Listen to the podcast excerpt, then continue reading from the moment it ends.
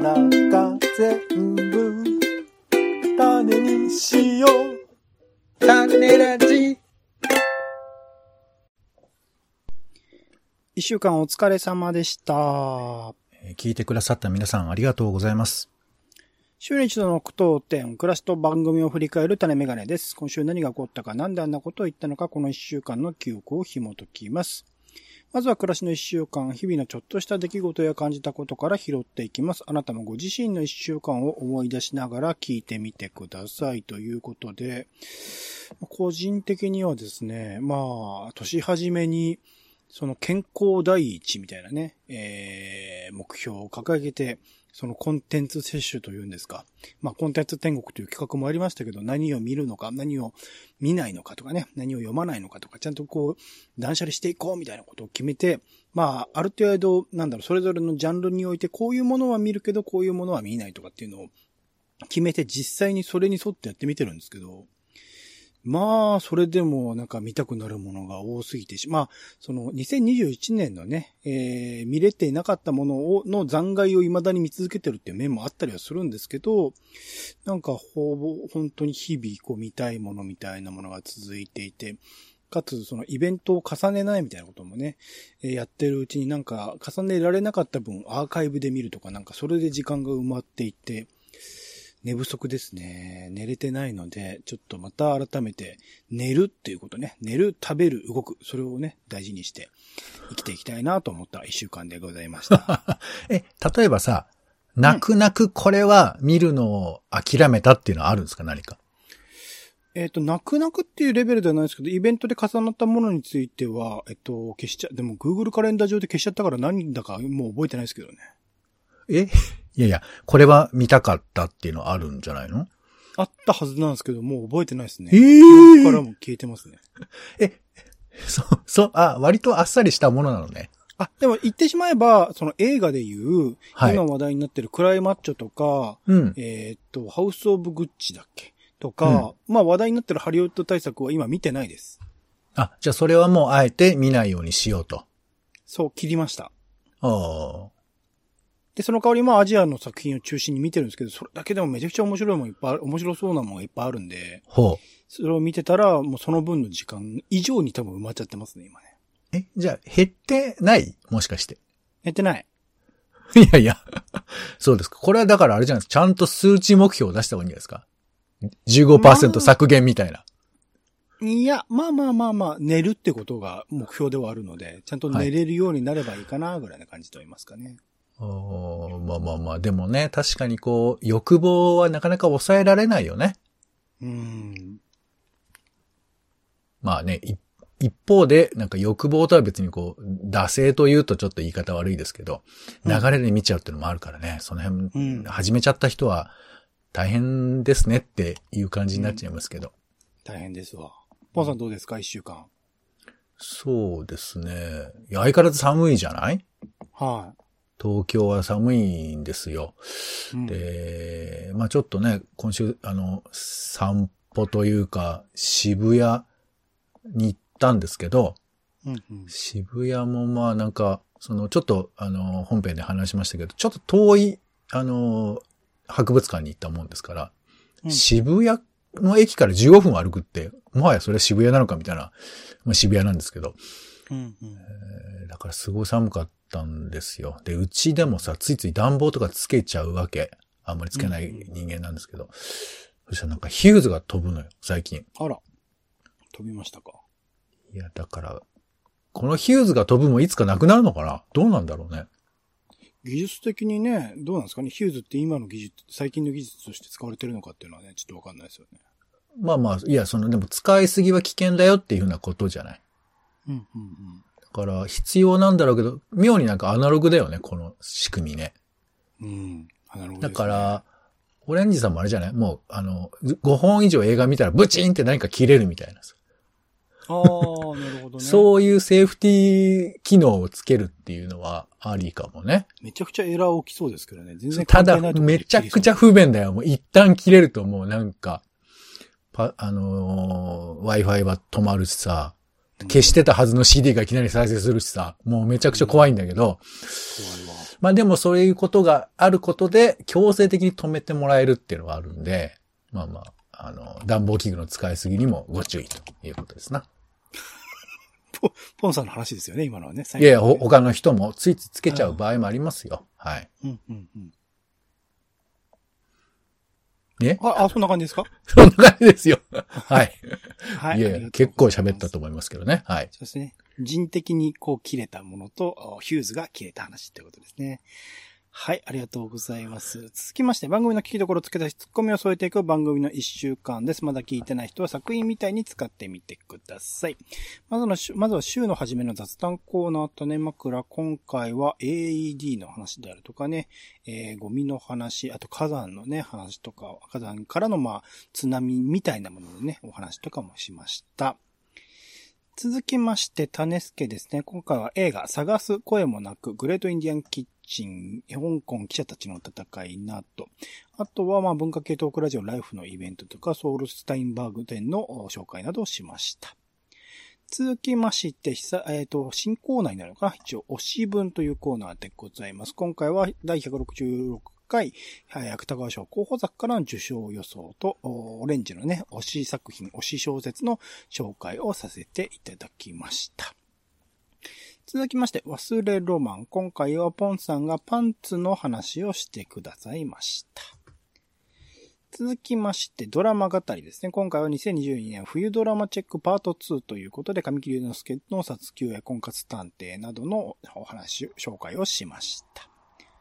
最後、イベントリポートですね。今回はポンさんが藤田佳代の作品道玄坂の昔話、藤田佳代の作品世界という展示に、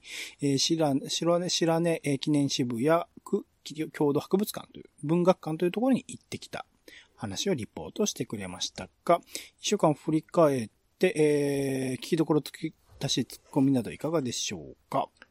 種枕で、はいはい、トンガのね、トンガハーパイ。はい。これの、まあ、話っていうか、本当にただ一方ね、それが火山が爆発したっていう話なだけで、で、なんか、トンガのその被災状況がわからないみたいなニュースが流れてて。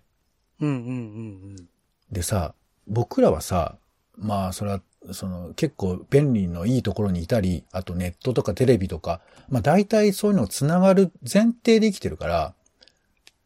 結構そういうことにあんま無頓着だけど、うん、例えばその震災の時なんかさ、携帯電話がつながらなかったり、インターネットがこうちょっとね、不具合があったりだとか、そういうことってちらっとあるだけでも結構ドキドキするじゃない？うんうんうんうん。どこかの場所の情報が一切遮断されるって、これはそのもちろん国のね、統制みたいなこともありますけど、それって信じられない怖さがあると思うんだよね。それは事実上の暗闇みたいなことが起こってるってことだと思うから、なんかそういうことが起こってるとしたら大変な状況なんだろうなってことを、なんか、続報的にはね、思ったりしましたね。さあ、オレンジさんもどうぞ。はい。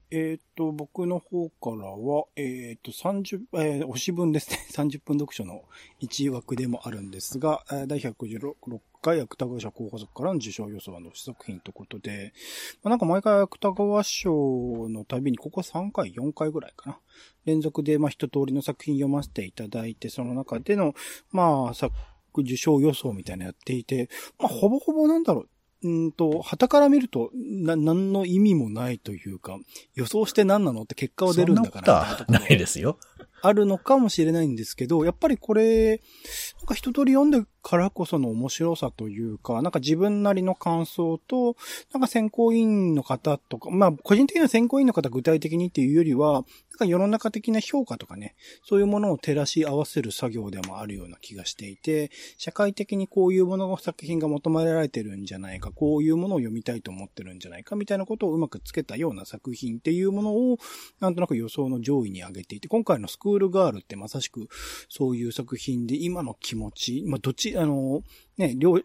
親子それぞれの心理が、なんか今のいろんな人の気持ちに当てはまるんじゃないかな、みたいなところで言うと、面白かったりするので、なんか、一通り読んでからこそ、楽しめる祭りなので、もしね、文芸とか読むことに、抵抗感がなければ、一通り本当に、まあ、このコーナーでも語った通り、すごく、作品自体は中編と呼ばれるもので、まあ、一日関わらずに一冊ずつ読めるぐらいのレベルのものだったりしますので、よかったら読んでみるといいんじゃないかなと思いましたが、ポンさんいかがでしたか、この回。まあ、推し文ってね、いうタイトルで、まあ、オレンジさんが推してる、つまり僕らにおすすめするんじゃなくて、自分がこの作家とか作品を推してるっていう風に考えると、それが結構ね、愛おしく思うのよ。あ、この人はこれをすごい好きなんだと。で、まあ、それは理由はいろいろへりくつつけられるんだけど、そんなことより何よりその人が好きだ、推してるっていう風な、そのことが聞けるだけでも、なんかキュンキュンするっていうか。うんうん、で、そのキュンキュンをベースに、こういう文学賞とかを楽しむっていうのは、僕はいいなと思ってて。だから、別にこう分析とかじゃなくて、めっちゃ好きなんすわって言われる方が、むしろ興味が湧くなと思ったりもして。っていうことをなんかこう、本編聞いてて、感じた回でしたんで、僕はもうちょっと読みたいなという気持ちもありますし、そういうふうになんかこう、なんつうかな、まあ一足その感想聞くだけでも十分エンタメだねっていう感じも、この回はしましたかね。なんか昨年のとか前回の芥川賞とかは、個人的に推してる作品と予想が違って、結局予想したやつが当たったりしてるんですけど、なんかその時あんま嬉しくないというか、難しいんですね。なんか自分自身が好きな作品が選ばれないっていうところの複雑が今回はあったりとかしたので、なんかそこら辺のバランス感覚の難しさもありつつ、でも今回は一通り全部面白いは面白い作品ばかりだったので、まあ良かったなとは思いつつも、そこら辺もでもやっぱ味わえるのもやっぱ読んでるからこそだなみたいなことは思ったりするので、っていうところですかね。はい。じゃあポンさん他の回いかがでしょうか。じゃあ忘れロマン。はい。これね、どうなんですかね。なんかだいたいこうさ最近喋っててさ、この話は共有も共感もし得ないことなのかなって思うと、急に元気がなくなるんですよ。そうなんですね。やっぱほら、話してる相手に話すっていう仕組みでこのラジオやってるじゃないですか。もちろん、リスナーもね、いらっしゃるんですけど。一応相手がいるっていう設定ね。設定っていうか、いるじゃん。実際にね。そう、だから、その人が聞いてくんないと寂しいじゃん。だから。でも共感とか共有と聞くってまた違うんじゃないですか？いや、でも受け止めてくれてるかどうかは不安になるよ。共感も共有もできなかったとしても受け止めることはできるんじゃないですか？共有できてんのかな？まあいいや。で、自分の考えてることをなんか 100% 伝えるなんて、まあ無理でしょ？100% とか。80から 60% ぐらい多様だった話だから、そこのどこかに当てはまってればいいんじゃないですか ?60 か80かっていう。そうか、全然一歩も引いてくんないですね。まあいいんですよ。大っぴらにしない話っていうのを、どうやって話すかっていうのは、なんかちょっと難しいことだなと思ってて、だから、なんでさっき共有共感みたいなこと言ったかっていうと、この、自分がさ、この話はって、言って出した話が、受け止めてもらえるの結構きついと思うんだよね。まあだからちょっとさ、自分に傷があるみたいな話もそうかもしれないし、ちょっと言うの恥ずかしいなと思う話を伝えたときに、向こうが結構そこを拾うよっていうつもりにいてくれるかどうかって結構大きくて。だから、まあそれがパンツの話かどうか俺にはわからないんだけど、ちょっと大っぴらに話をできない話をどうやってするかっていうのは、俺はだからしなくていいとは全然思ってないんだけど、じゃあそれ、でも人によって結構違うなとか思うから、まあ人を選ぶっていうのは一つパターンだとは思うんですけど、うん、一方で、その、あんまり大っぴらにしないけど大事な話ってあるじゃん。うんうん、例えば、まあ、直接つながるかわかんない性教育みたいな話もそうだし、うんうん、例えばその、お金のマネージメントみたいなことって学校であんまり習わないじゃん。うんうん、親からも習う人もいるかもしれないけど、僕はちょっとあんまり習わなかったんですが、でもね、融資するとか、まあ遺産相続だとか、その辺のお金の話もあんまりこう大っぴらにしないみたいなイメージがあって、うん、でもこの手のことってどうするのかなみたいなことがあって、だから大っぴらにしない話をどんな風に共有するのか、しない方がいいとも思わないけど、でもしない方がいいですっていう人もまあいるのかなとかね。なんか、うん、その辺のなんか難しさをこの回で感じましたかね。僕今だから個人的に毎週一応場は設けてるけど、スケジュールの都合で中止になっちゃってるフリートークっていう匿名でのズーム参加みたいな場っていうのは多分そういうことを目指してるところであって、その何かのふりをするんですよ。ぬいぐるみなりを出しといて、それになりきったつもりで名前を実名を明かさずに参加するそのオンラインのズームの場っていうで、そこで扱われるテーマは政治的なことも含め、性的なこともあるし、生活的なところもあるし、なかなかその表立っては言いにくいような話っていうことを一応テーマとして設定はしていて、その立場上実名を明かして語るのが難しい話とかね。最近だとギグワーカーっていうテーマを設定して、ギグエコノミーか。その、いわゆるウーバーイーツとか、そういうなんか、まあ、過酷な労働環境とされている場所で実際にその当事者の方とか、その外側の視点とかいろんな視点から、なんか語る場みたいなのを設けたりしているんですけど、まあ、実際スケジュールの都合で中止にはなっちゃってるんですけど、なんかそういう、なんか匿名でやれるからこそみたいなことは、もしかしたらあると思うし、別にこの場所でやるのはいいんだけど、なんか、その話すこと自体が恥ずかしいわけではないけど、なんとなく話しにくい話、なんか乗っていきにくい話の、なんか難しさみたいなのは今回は感じたかな。すごい、共感ってこういうプライベートの話題であるほどしにくいものだと思うし、僕はしなくてもいいんじゃないかなと思っている。それに対して、普通にそれぞれの意見を語ればいいなとは思ってはいるんですが、なんか。まあ、共感ってごめん、ちょっと混ぜちゃったけど、共感と、まあ、受け止めるっていう、まあ、ちょっと幅違うことだけど、わかる、俺もそう思うっていうのじゃないけど、うん、それはいらないなと思うんですよね。安心して話を聞いてくれてる感が伝わると嬉しいな、うんうん。俺、プラスに比べるとうなずいてるとか、その、いや、いいよ、もう。多いと思いますけど、ね、いや、私はそうだっていうふうに言いたいってことでしょ？うん。で、だって前提としてそういう話でしょ、うん、今回の振り返りってことだから。うん。いやいや。いや、俺がちょっと不安だったっていうふうに言ってる話だから、これは。うん。多分同じ不安を俺も感じてはいるんだけど、なんかそこら辺はもういいかなって思ってるんですよね。なんとなく。なんか共感もされないし、別に反応も悪いけど、それでもなんか話すこと自体に意味があるかなと思うので。あんまりいや、いいんですけど、うん、こういう話ありますかって聞いたら、あんまりないって言われたから、あ、そうか、ないんだなと思って。ないんじゃないです。ない人はないで、それはいいんじゃないですか。なんかそこら辺って全然共有されてる必要性も感じないというか、それぞれ違うから、なんかまあ、それと同類の中、類似したものがありますかみたいなことだったら話を展開していくかもしれないけど、ないんだったらないんじゃないですか、それは。まあまあ、この話はいいんですけど、いや、うん、俺はね、人にもし恥ずかしいだろうという話を聞いたら、うんうん、そのことにどれぐらい丁寧に答えられる、だから別にこのラジオの件はいいんですけど、うん、多分そういう話されたら、結構丁寧に答えないと。うん。あと、だから丁寧だからこそそこは正直にないならないなんですか。いや、だから、ありません。じゃあ、ちょっときついじゃん。ありませんだけじゃないでしょ、多分。これ多分聞いてもらえばわかりますけど。いや、だから、あなたへの批判ではなくて。だって、これだって前提となるのは、だって俺との話でしかないんだから。いや、だから、まあごめん、なんかちょっと批判めいたかじゃなくて、俺がそういうふうに感じちゃったので、うんうんうん、そこは、受け止めてもらえればと思います。はい。うん、うん。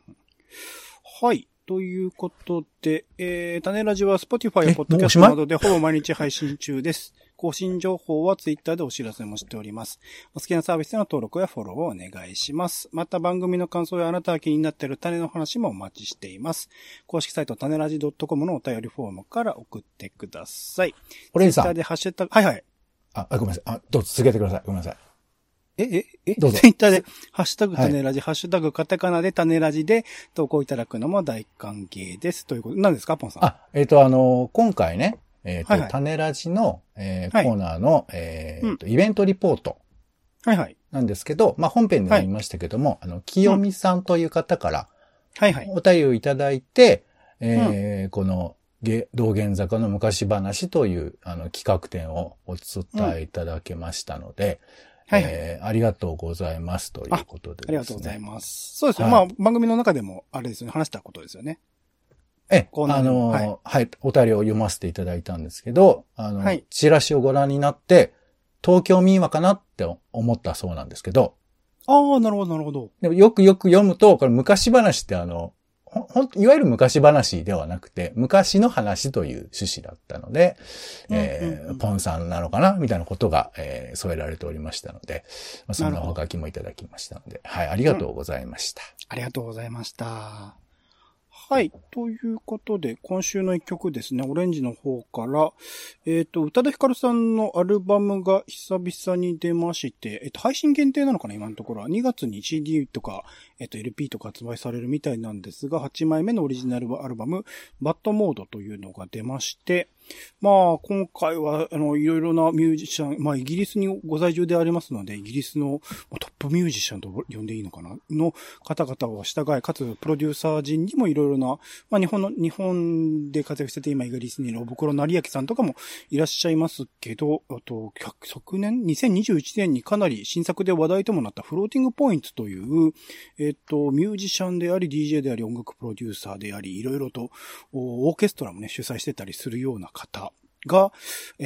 参加されていて、もともとそのアルバム自体は、既存曲、CM とかドラマとかのタイアップ曲とかがめちゃくちゃ多かったんですけど、